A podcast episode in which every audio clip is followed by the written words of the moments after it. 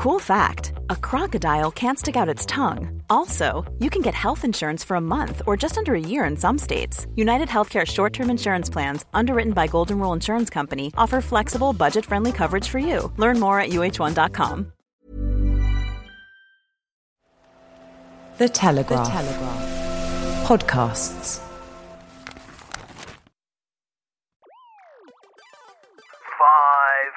There comes a point when safety becomes dangerous, and I believe we are very firmly at that point now. 4. The budget was a great start, but that's what it was. It was a start. I think they need to concentrate and double down on levelling up. 3. I love my kids, but can you go now, please? 2. Recollections may vary. And I think that's Palace speak for liar, liar, your pants are on fire. 1. Have liftoff. Welcome once again to Planet Normal, the Telegraph podcast with Alison Pearson. Hello. And me, Liam Halligan. Schools are back, but kids are wearing masks and some are being sent home because they're testing positive for COVID. With over a third of us vaccinated in the UK and daily deaths from or with the virus down almost 90% on their mid-January peak, when will lockdown end? On or after the 12th of April, non-essential shops were open, we're told, with pubs and restaurants serving people outdoors. On or after the 17th of May, 6 people can meet up or 2 households indoors, and you can eat or drink inside a pub or restaurant. On or after the 21st of June, a Midsummer Night's Dream, all restrictions will end. But what does on or after actually mean? And co-pilot Pearson, has news of that interview with Oprah Winfrey reached Planet Normal? Who cares about Meghan and Harry? I'm talking about that famous encounter when the Queen of US TV interviewed you. She did indeed, but somehow I managed to not bring around the downfall of the monarchy, which I think was quite good, really. There's still time. I was thinking earlier, I'm not a monarchist, Liam, but I am an Elizabethist. I'm an Elizabeth IIist. A lesbian. Oh, very good. Lesbian, exactly. Yeah, I mean, what a week. But before we come to that major bombshell from California, I mean, what's been going on here in the UK? I think we're delighted to have COVID thrown off the front pages. And as you said in your introduction, Liam, I mean, there were gale force winds across the United Kingdom, and those were the combined sighs of the relief of parents who don't have to do homeschooling anymore. I love my kids, but... can you go now, please? Yes, exactly. One friend said that she dropped her 2 off and she said she did it so fast and pushed them out of the car. She said it was more like a drive-by shooting than it was like a... It's like one of those old post bags on the train. You just sort of leave your kid hanging by the scruff of their neck. Literally chucked them out of the seatbelts. But I think we should remember, yes, of course, it's supposed to be the start of unrolling lockdown, hooray. British children are among the last kids in the world to go back to school, Liam. I mean, kids in other European countries have been in school since August or September. So many of our children have only had 3 months education in the last 12 months. And that's going to be a huge issue going forward. I mean, my problem with it really is we've got them wearing masks in classrooms, as you said, and not long ago, Boris described the idea of teaching children in masks as nonsensical. That seems to have gone by the wayside. And the other thing we've got, which I flagged up a couple of weeks ago on Planet Normal, is this mass testing of children without symptoms. And what good is that going to do when the prevalence of the virus in the UK is really, really low now? And I just found this bit in the British Medical Journal actually in December, which was talking about these lateral flow tests that are now children are having to do twice a week. And it says the use of the lateral flow test for picking up asymptomatic cases is not one of the manufacturer's intended uses. Instructions supplied say that it's intended for the qualitative detection of antigens from SARS-CoV-2 in human nasal swabs or throat swabs from individuals who are suspected of COVID-19, who is showing in the first 5 days of onset of symptoms. So basically, we are testing millions of children who have no sign of having anything wrong with them at all. And the latest results, hot off the presses from student testing testing at the University of Birmingham and universities in Scotland. Are you ready for this? I'm ready. Showed that tests had a sensitivity of just 3% and that 58% of positive test results were false. Now, if you multiply that, even failed maths O-level here can figure out that if you multiply that figure nationwide, you're going to get an awful lot of kids sent home, and all those parents who chuck the kids out of the car are going to see them trooping back. So I'm concerned about that, and I'm concerned that children are being used to sustain Project Fear when there's hardly any need for any COVID fear at all. We've said this before, haven't we, the dangers of the false positives from the lateral flow tests and indeed the PCR tests.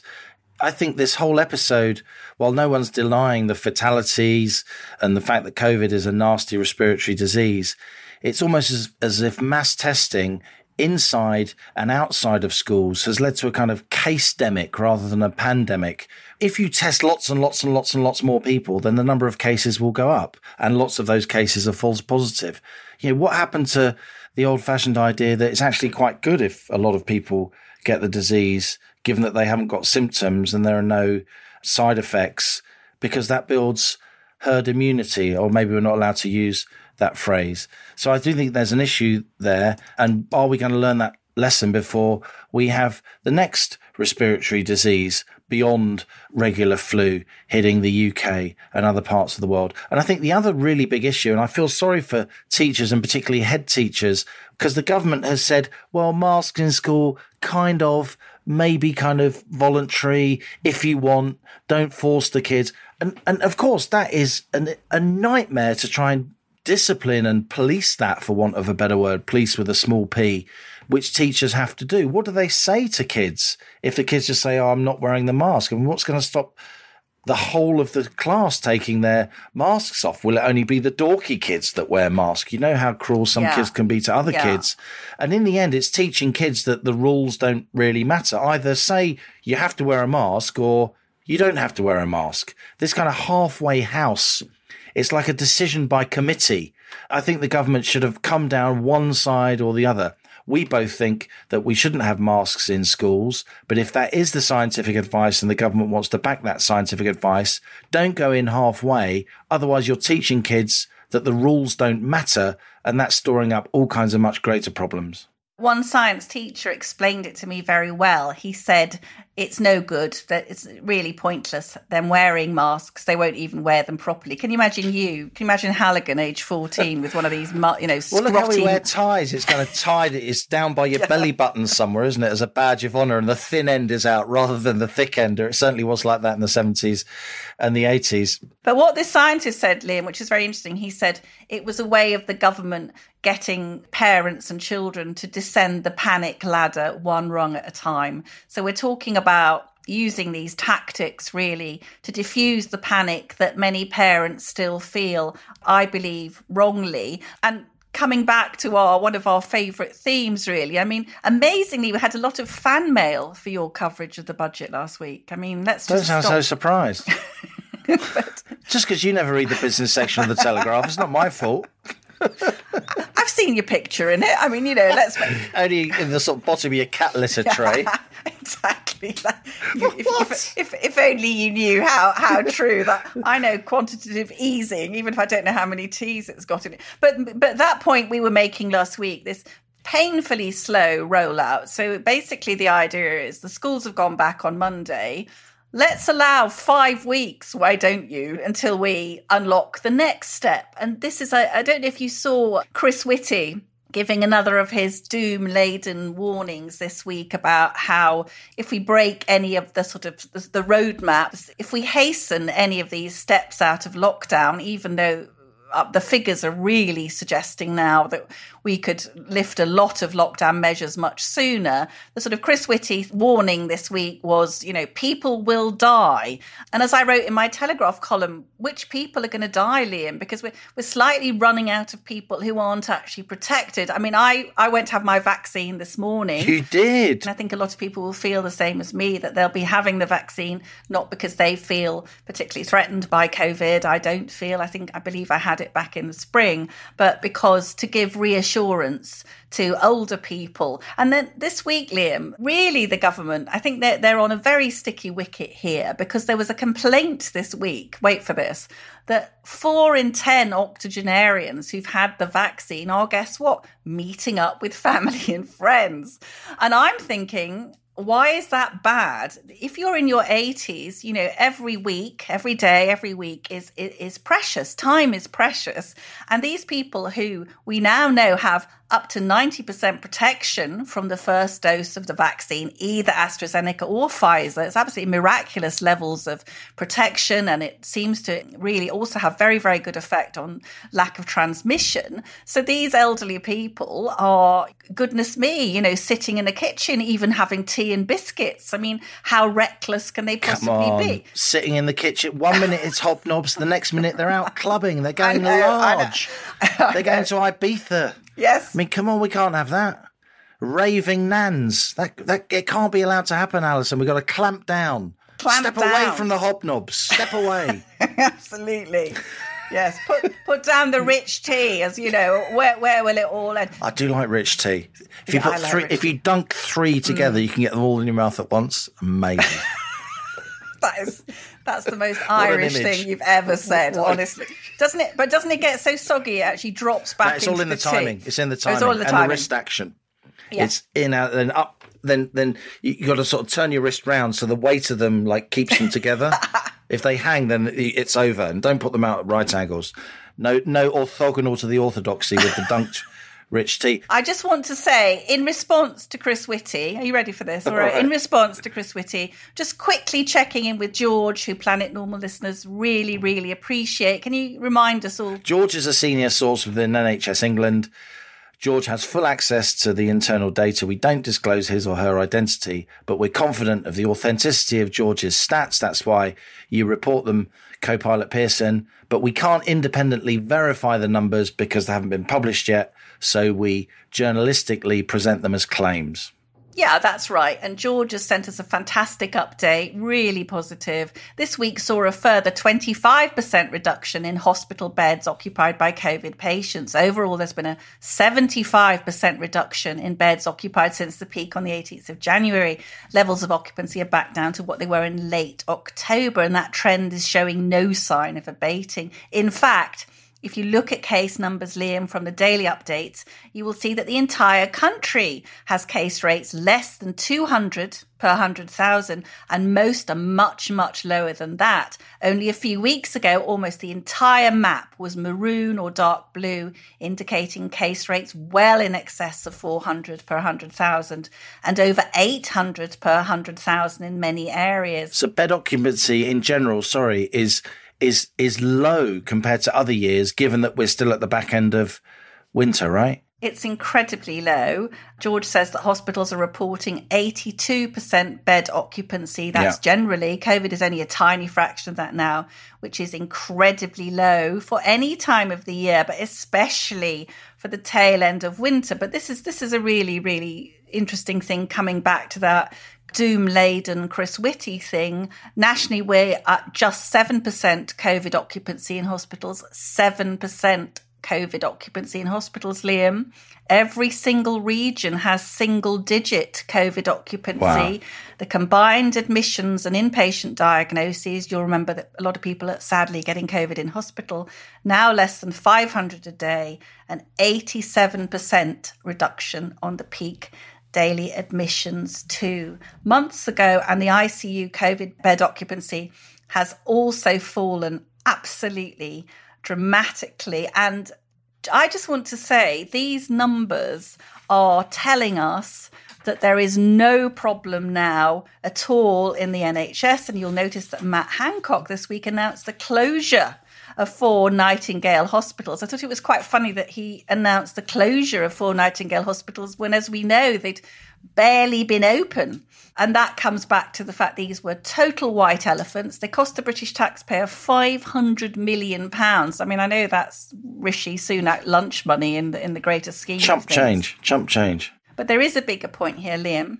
We know that poor infection control led to tens of thousands of people catching COVID in hospitals. We needed fever isolation hospitals, that time-honoured practice of keeping the infectious away from the other patients.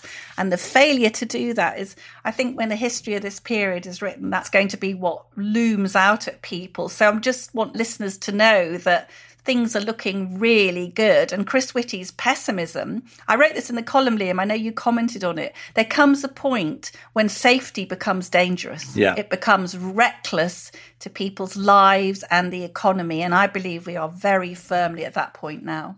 And we began the episode, didn't we, Alison, talking about the dates, 12th of April, 17th of May, 21st of June, on or after restrictions will be eased. So the government's being very, very cautious. As you say, I think as it becomes clear that the pressure on the NHS from COVID at least is less and less, of course, there's a huge backlog of non-COVID treatments, as many of our listeners know and have written to us about. But as that becomes clear, I do think there'll be more and more pressure on the government and Boris Johnson in particular, not least from some members of his own cabinet and some of the backbenchers, the COVID recovery group, to open up soon. It'll be interesting to see how he handles that. But look, we've talked about COVID. You've insulted my ethnicity as ever. Careful, you might be cancelled. We've done the biscuit anecdote. It's time to move on now. We can resist it no longer. Mm-hmm. Are you team Meghan or team Liz? I don't think you need to ask me that, do you? I think before we plunge into the maelstrom of allegations spewed out from California, I think a hot runner for the phrase of the week, if not phrase of the year, comes courtesy of Buckingham Palace in its response to the Meghan and Harry interview with Oprah, which was... Here we go. Recollections may vary. I love it.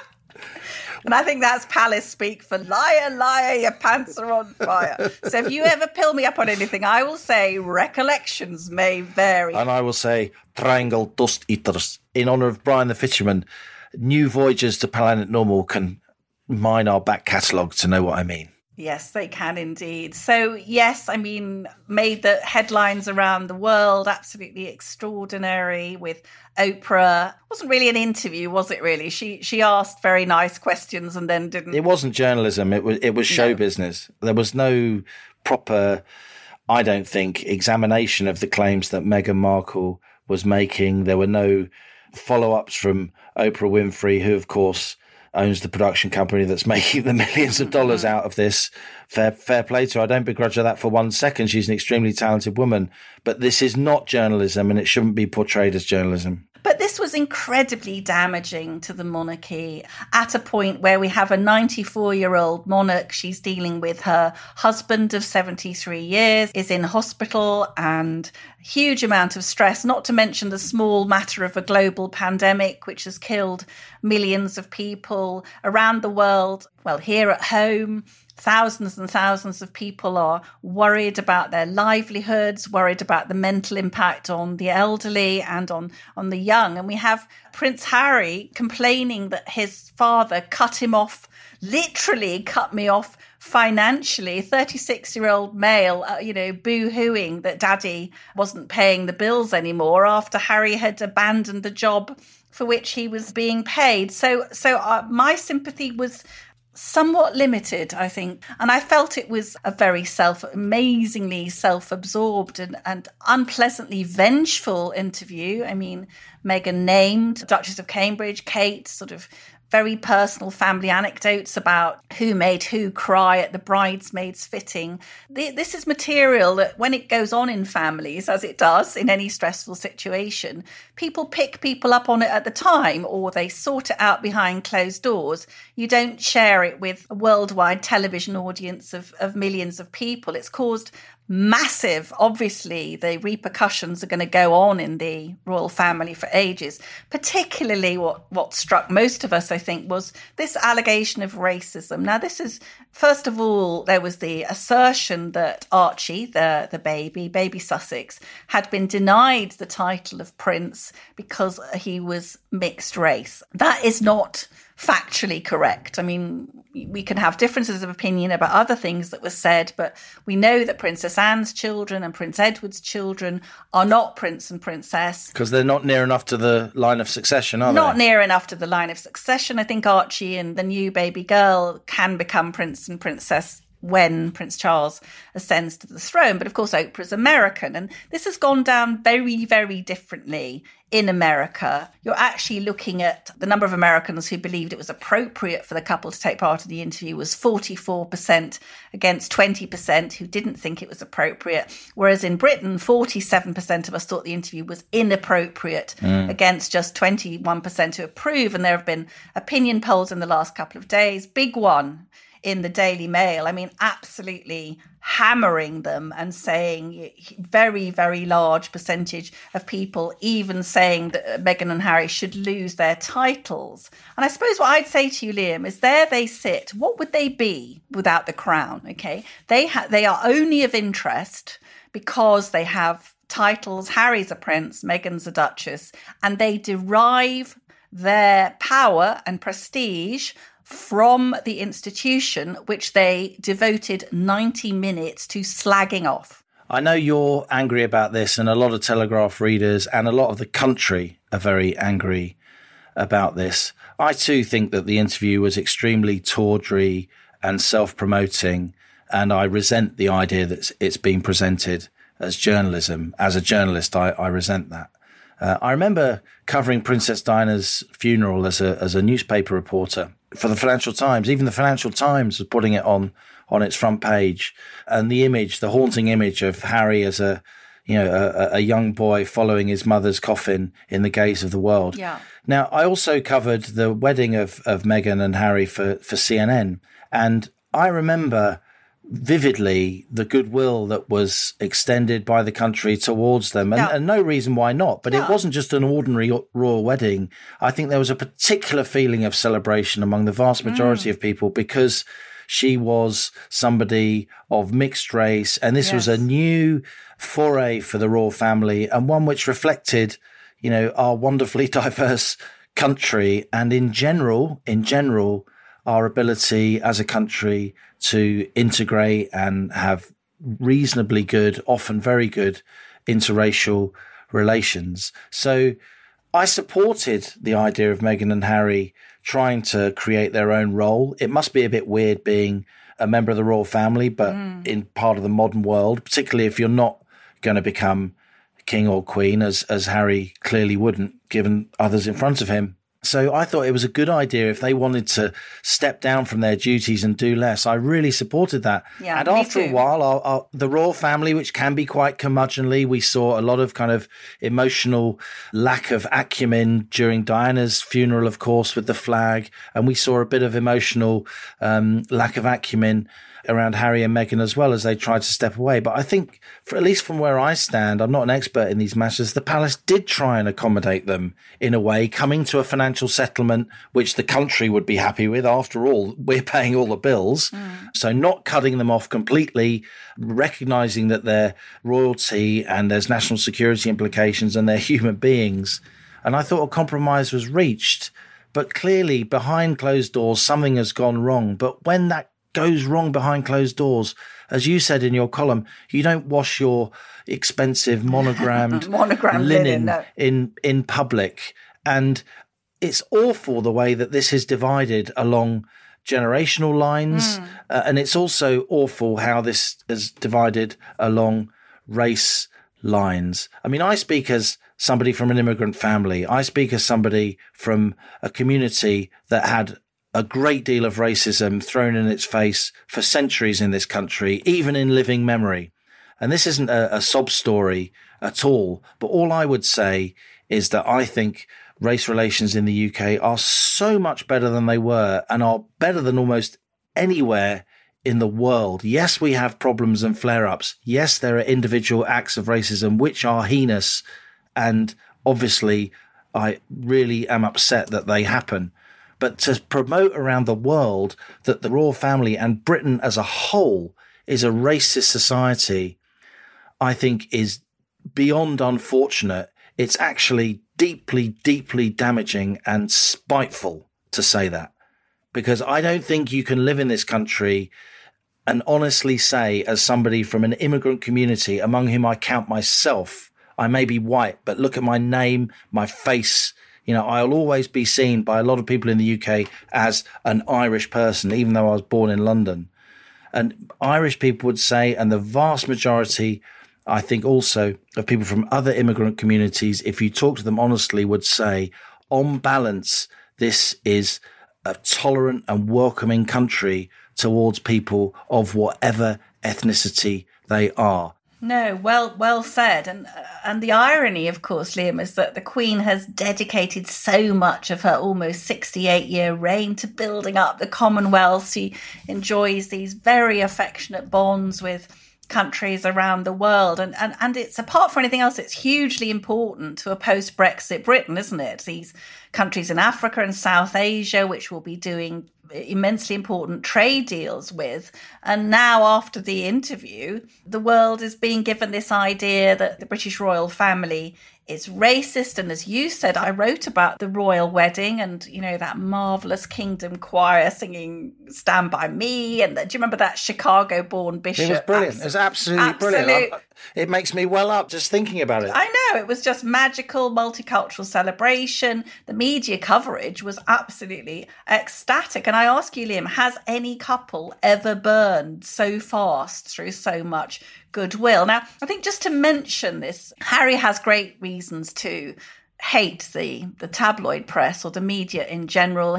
He's enraged, I think, that his mother was hounded to her death by the paparazzi. And I understand that. And he absolutely wanted to protect his beloved wife from the same coverage.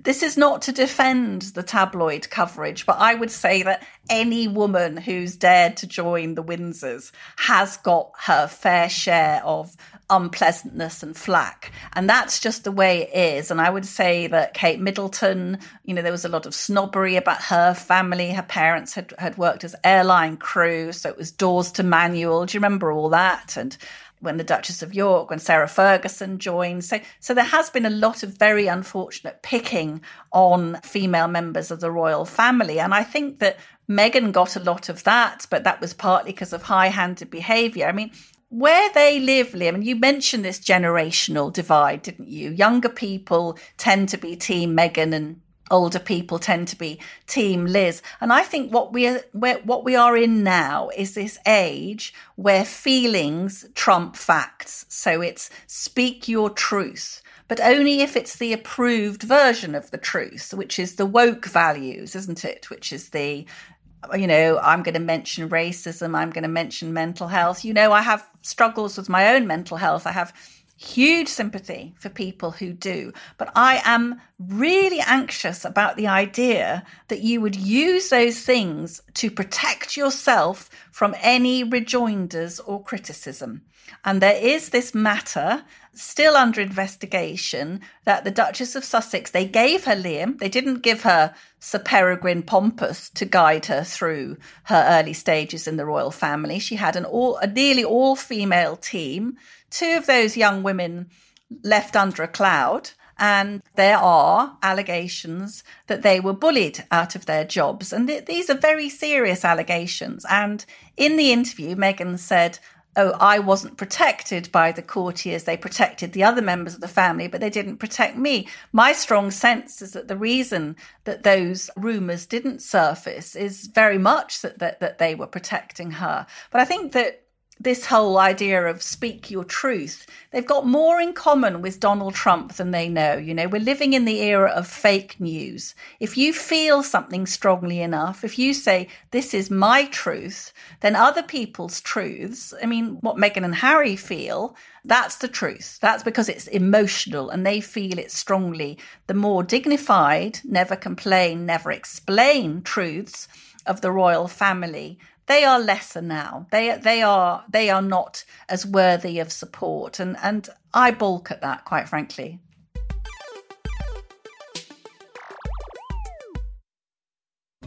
Hello, I'm Christopher Hope, but my pals call me Chopper.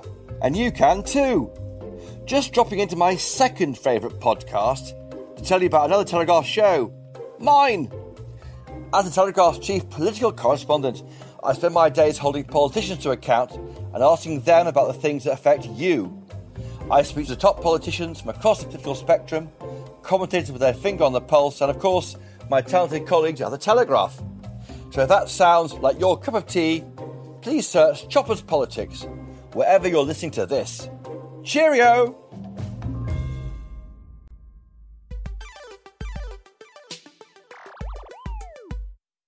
Last week, we welcomed Lady Carnarvon to Planet Normal, who joined us from Highclere Castle, the real-life Downton Abbey. Fiona Carnarvon's well-judged comments on the problems of running a visitor-focused heritage business during lockdown proved extremely popular. We look forward to hearing from her again. And going to stay in her castle.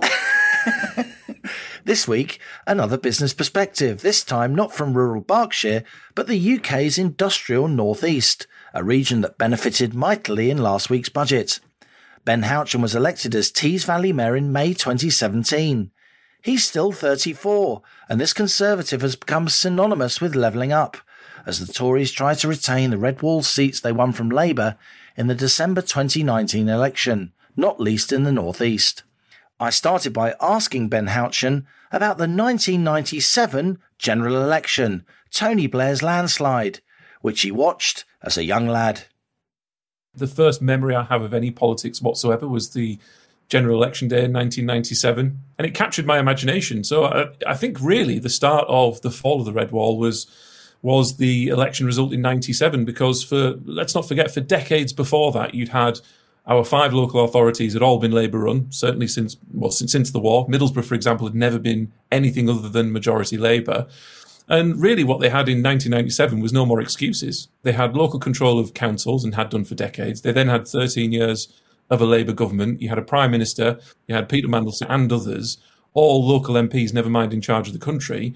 And after 13 years, I think a lot of people started to look around and think, well, hang on, what have we got out of this? And there was no way, as they had done in the 90s, in the 80s, be able to blame Thatcher or a Conservative government.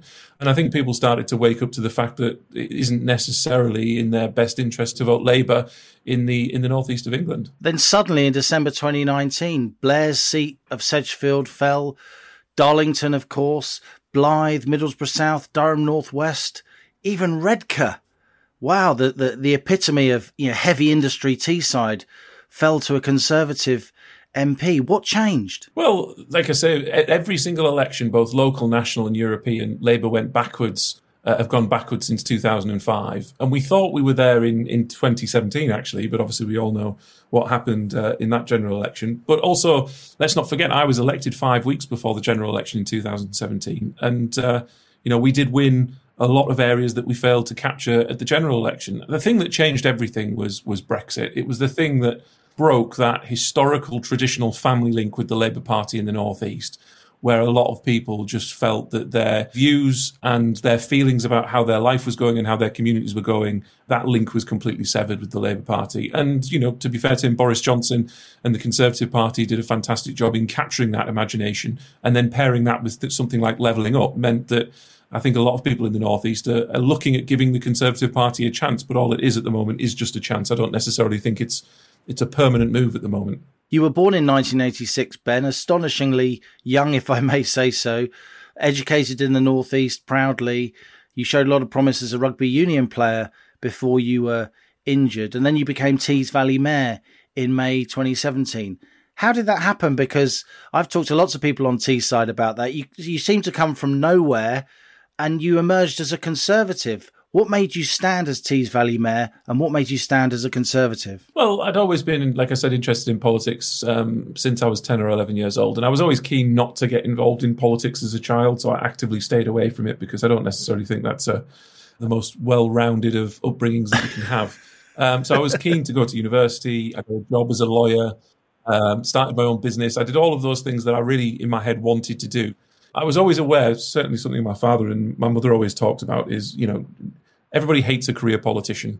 And I always thought at some point I would like to get involved in politics. And so I never wanted to be accused of somebody who had never had a real job or real life experience. But let's not pretend I was involved with politics before 2017. I was a local councillor on Stockton Borough Council from 2011. You stood for Parliament too, right? Yeah, Sir Stuart Bell, when he passed away in 2012. I stood in the Middlesbrough by-election. I was also on the list for the European elections in the northeast. I was number 2 to Martin Callanan in the elections in 2014. So, you know, I've been around the block a few times. The Tees Valley mayoral election was one of those things that I just felt I had to do. Like, as you said, Liam, having been born, raised, you know, the paternal Houchen line has been in Middlesbrough for the last 150 years. It just felt wrong for me not to try and at least stand and give it a go on a regional level, because I do have family right across from Darlington, Redcar and Hartlepool and everywhere in between. And tell us how you become mayor. You managed to do a deal to secure the ownership of the local airport, famously. Well, yeah, I mean, one of the things that we did in our campaign is, you know, mayors were a very new thing, still are, and legislation was only passed a few months before the election was due to take place. So there was no information campaign about what this role actually was. So we decided, one, what is a very big, big local issue, the local airport, and two, what could also demonstrate the powers and the money and the influence that a regional mayor could have. And that came together, I think, in a bit of a perfect storm with our pledge to save Teesside Airport from closure, which it was threatened with closure under its current owners, having the local authorities completely messed up the ownership over the last 15 years of that. And, you know, we were fortunate as well. I mean, we obviously had a pledge that had huge cut through. But again, as I said before, 5 weeks before the general election, the Conservative Party, you know, we were 23, 24 points ahead in the polls. Both of those things coming together came to a perfect storm, which meant that we managed to sneak the election. And since then, we've not looked back. But that airport deal, it combined some private sector money, commercial and legal acumen on your part, and also the state working together to bring prosperity to your region. Yeah, absolutely. And it's the type of politician that I think that I am, in that I like to think that I get things done. I'm not that interested in having large ideological battles with opponents or even colleagues. People don't care about any of that stuff. What people care about at every level is just people doing things. So at local council level, what they want is they want the bins emptied. They want the services to be run well. That's all they want. They don't care about the infighting that happens at local council meetings. And it's the same on a national stage. You know, what they want is to know that the public finances are being run properly. They want to know that they're going to deliver on the pledges that they said. They want real things to happen. And so I was fortunate enough to be in a position where I was able to deliver on the pledges that I set forward. And that's helped me create a credibility within the private and public sector, because having delivered on something like that, which, let's be honest, nobody thought I was going to be able to deliver upon, has opened new doors to attract new investment, new ideas, new opportunities. And, you know, it is starting to shine a light on Teesside as well as a place that is trying to do something different and trying to steal a march on its neighbours to make sure that we can compete, get the jobs and the investment that we need in this area, which, let's be honest, governments of both colours have neglected for decades now. I think it's more than that, Ben. I mean, Teesside has long been, with all respect, one of the poorer parts of the UK, despite its industrial prowess and a historic pride in its role in the development of the country commercially over centuries. And yet it's now being held up as the kind of poster child for levelling up. Ground zero, if you like, the Tories' campaign to make us a less unequal country seems to be starting on Teesside. You had an incredible budget last week, not just the awarding to Teesside and Humberside, by the way, just down the coast, of Freeport status, but also the Treasury moving part of its campus to Darlington, a relatively small town. But how important was that budget to Teesside that we saw last week? It was huge. That is and I've said this before, but that is a day that people will look back on in years to come and see that as a new dawn for our region. You know, people will no longer, I think, elsewhere in the country, look at Teesside and say, well, where's Teesside? What are they actually about? What is, you know, it doesn't necessarily seem like it's anywhere. It's between Newcastle and Leeds. I genuinely think people will look back in 10 years' time and pinpoint that as a day where all of a sudden Teesside becomes a place, not just for the Freeport or Treasury, not just really about a mayor that bought an airport, but the things that those things will catalyse will see us play a huge role, for example, in the government's net zero agenda. I mean, the Freeport will catalyse a number of global investors now coming to Teesside in things like offshore wind, hydrogen, carbon capture.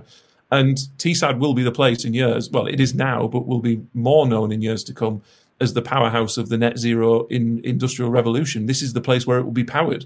This is where you will come if you want to fight climate change, and if you want to do your bit to help the UK meet its 2050 target, you're probably going to be looking at a career in Teesside, which is a fantastic place to be, given, I suppose, that really outdated and stereotypical view that people have of this region, of dirty steelworks, chimneys, coal mines. You know, we're really using those great skills, those great talents of local people, but in a really 21st century way, which helps us actually give back to UK PLC rather than forever feeling like, you know, we need help. We can actually give help to the rest of the country. Let me just outline for listeners part of what's happening on Teesside. With Freeport status, you think you can now get that wind turbine factory as part of the South Tees Development Corporation.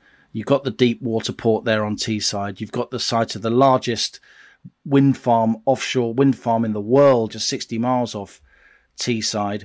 To what extent does the Freeport announcement bring all those aspirations together and make them more likely to happen? It's the thing that will help accelerate and catalyse the investment in jobs. So even before the Freeport, as you've just outlined, Liam, we've got the largest brownfield site in Western Europe, 4,500 acres of developable land.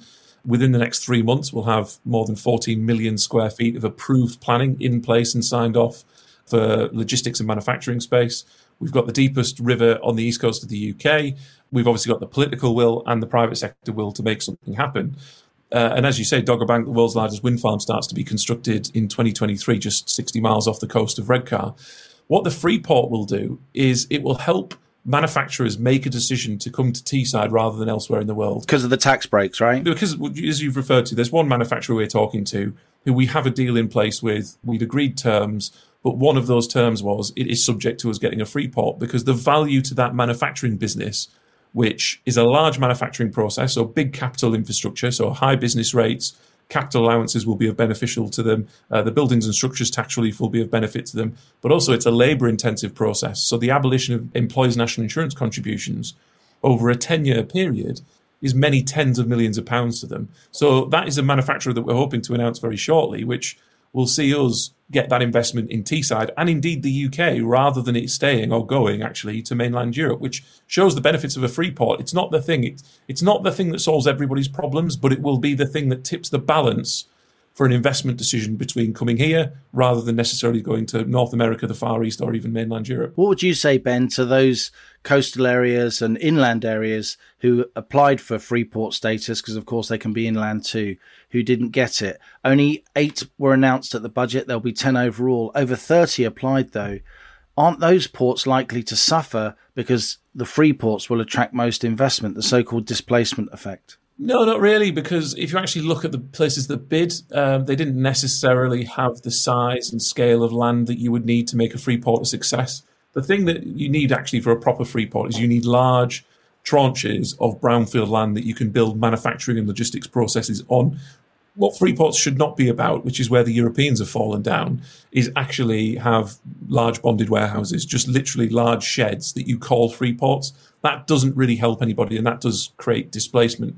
I mean, I was always an advocate when I started campaigning for free ports nearly 4 years ago that there probably shouldn't be very many. I actually think 8, arguably 10 across the devolved nations in total is probably too much.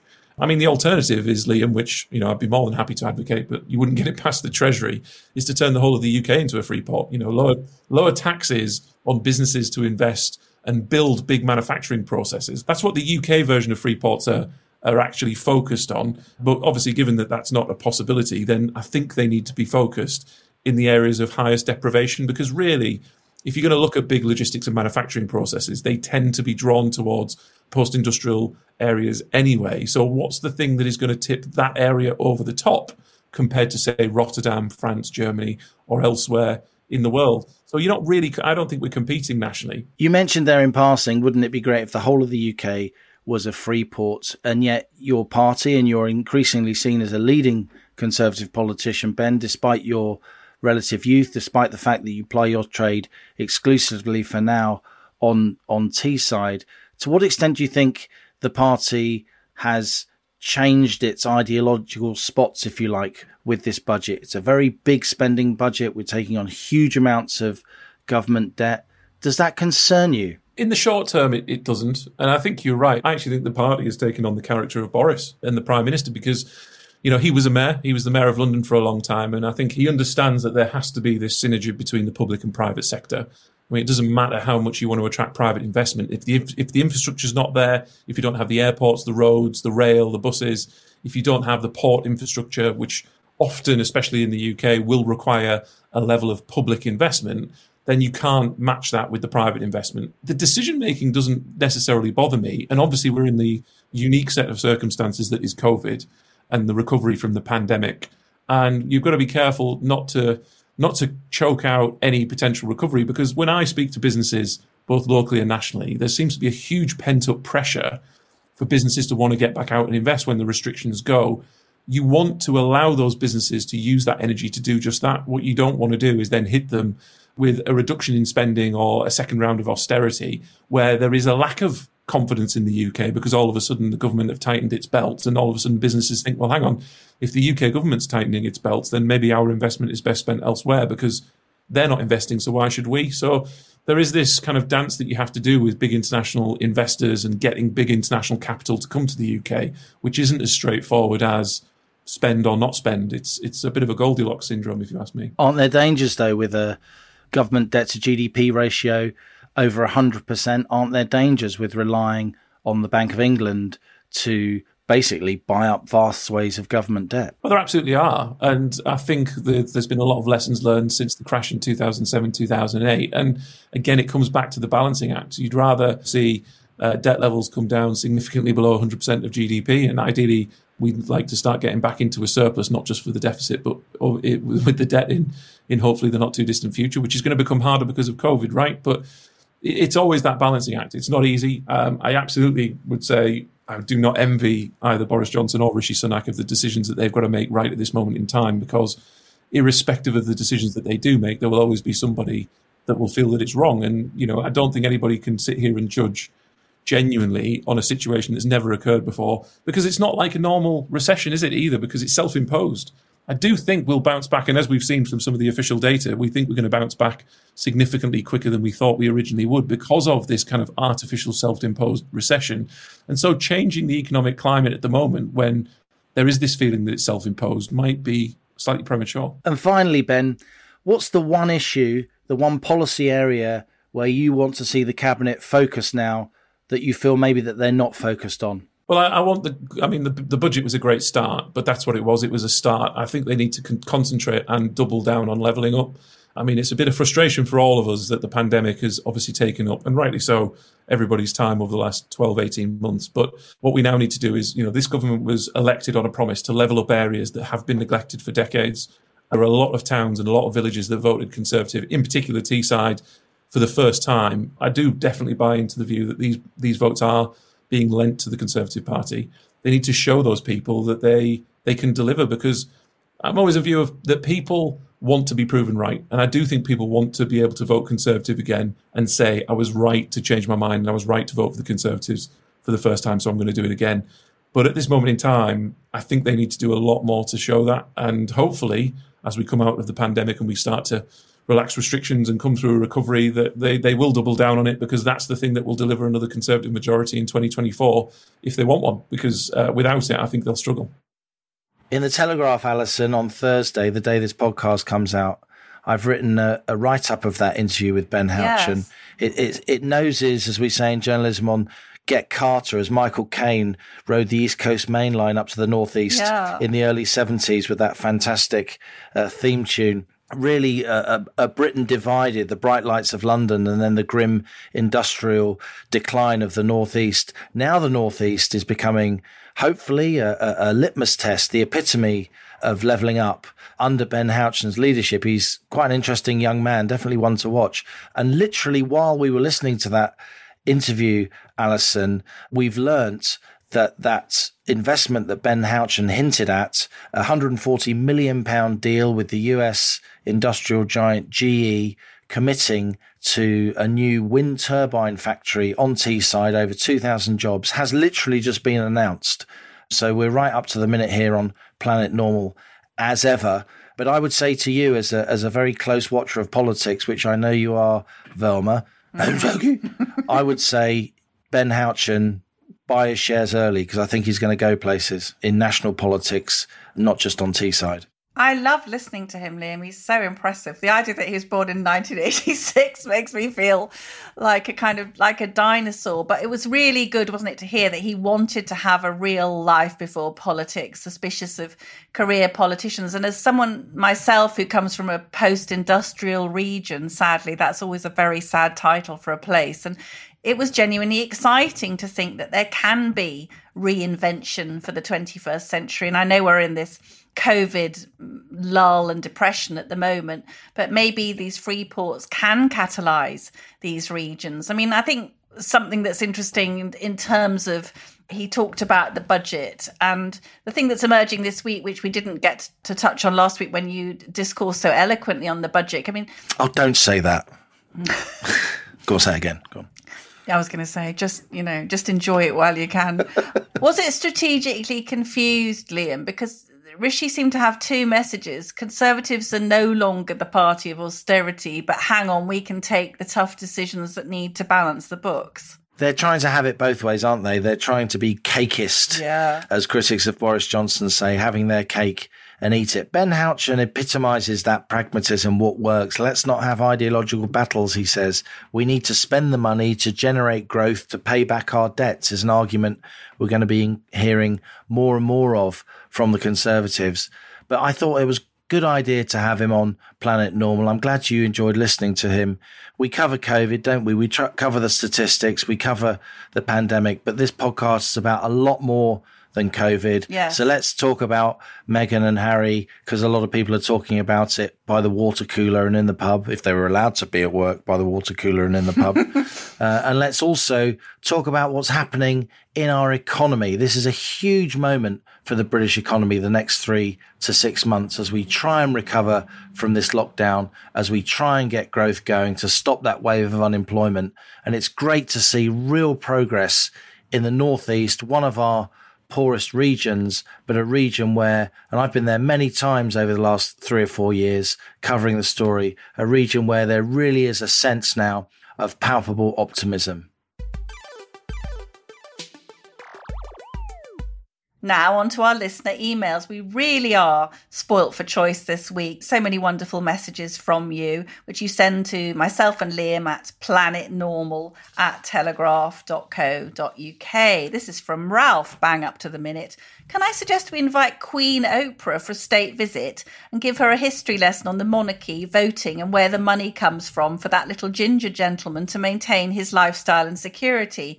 Then we should take her to meet Auntie Anne to talk about titles and what the word service really means. Then a trip to Kensington Palace and Frogmore to show her what appalling conditions poor Meghan had to live in, and introduce her to all the flunkies who were there to deal with every one of Meghan's whims. From a rather different neck of the woods, this is from Jonathan. Dear Alison and Liam, I'm a sixth former who was due to finally return to school this week. But according to the lateral flow test I was mandated to take, I now have to self-isolate for another week and a half. Given that 60% of such positive tests are false positives, and given that I've rarely left the house in the past couple of weeks, specifically because I was returning to school, I'm furious about the government's obsession with a disease that has had no negative impact on me nor anyone I know. Some may think 1 week isn't much, but every day shut in our homes has a serious impact. I have friends previously perfectly healthy who've resorted to self-harm and have struggled with depression and suicidal thoughts. No one's denying COVID isn't a real and deadly disease, certainly not me, but the government has consistently misled us about when lockdown might be lifted, dangling dates as lights at the end of the tunnel, then whipping them away and retaining these dreadful lockdowns. Thanks, Planet Normal, for being the only balanced, fair and kind voice in the media. You've really helped me over recent months. Jonathan. Oh, Jonathan, I'm so sorry to hear that. This is from Nick, talking about the gloom and doom brothers. Professor Whitty stated today that speeding up the removal of lockdown will cause COVID to spread, as younger people who have not been vaccinated will catch it. so what? We know that they will not die from it, and even if they get it, they are then immune to it. Surely this is a good thing.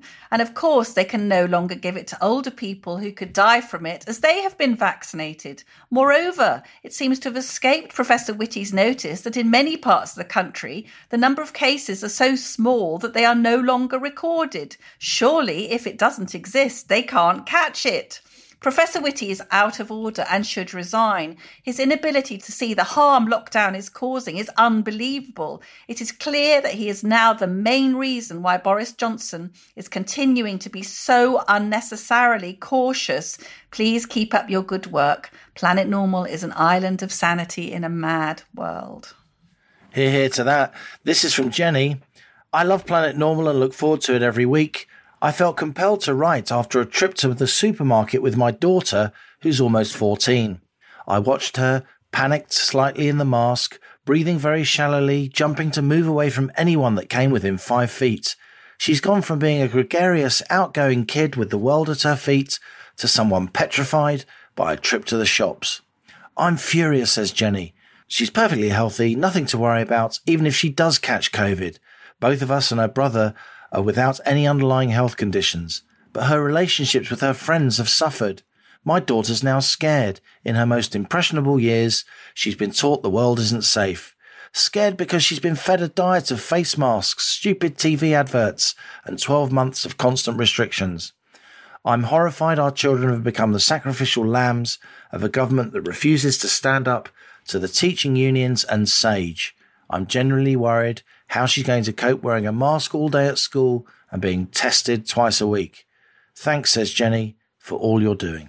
We've had a lot of those. Many emails. Parents like very, that. Very upset about children being subject to unnatural and pointless measures. At the other end of the age scale, this week, relatives of residents in care homes were allowed to go in and, great breakthrough, Liam, hold the hand of their loved one. If you can imagine a world where that was ever banned. Christine says, I'm delighted to say that I had a wonderful indoor visit with my mum yesterday and was able to hold her hand for the first time in over a year. Wow. Mum's care home has been very good at following guidance and are implementing named visitor as well as continuing with window visits for other family members.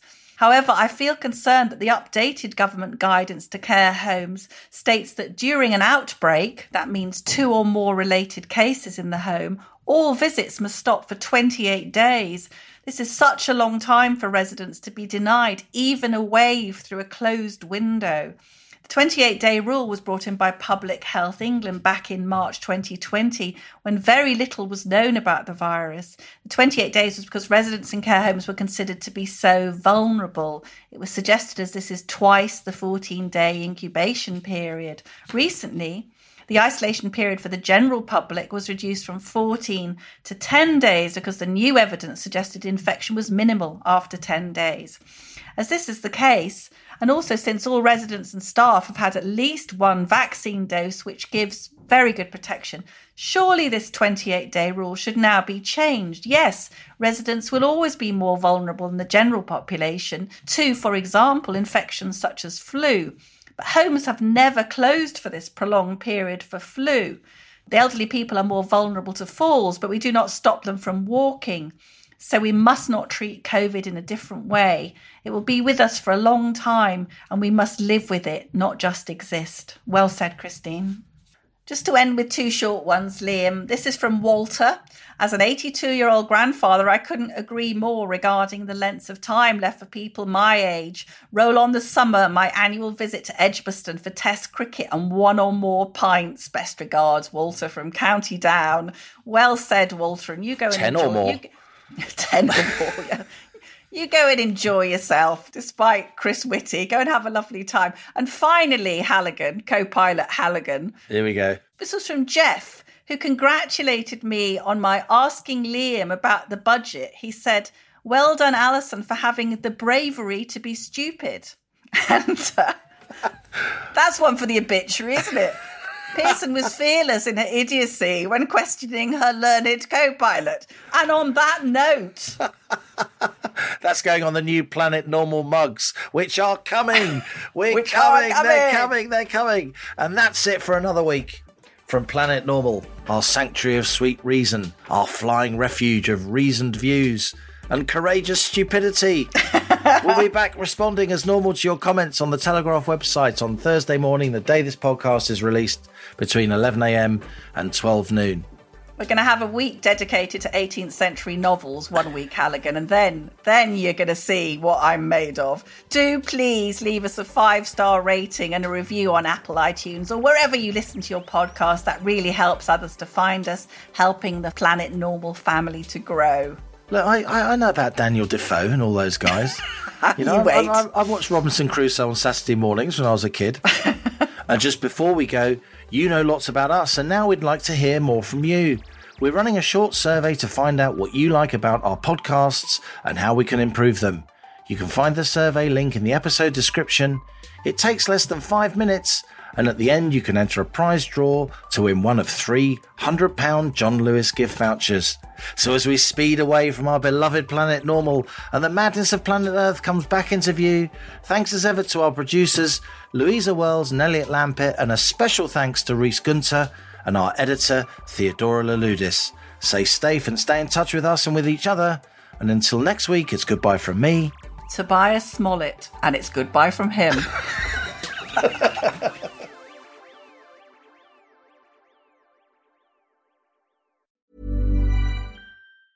Planning for your next trip?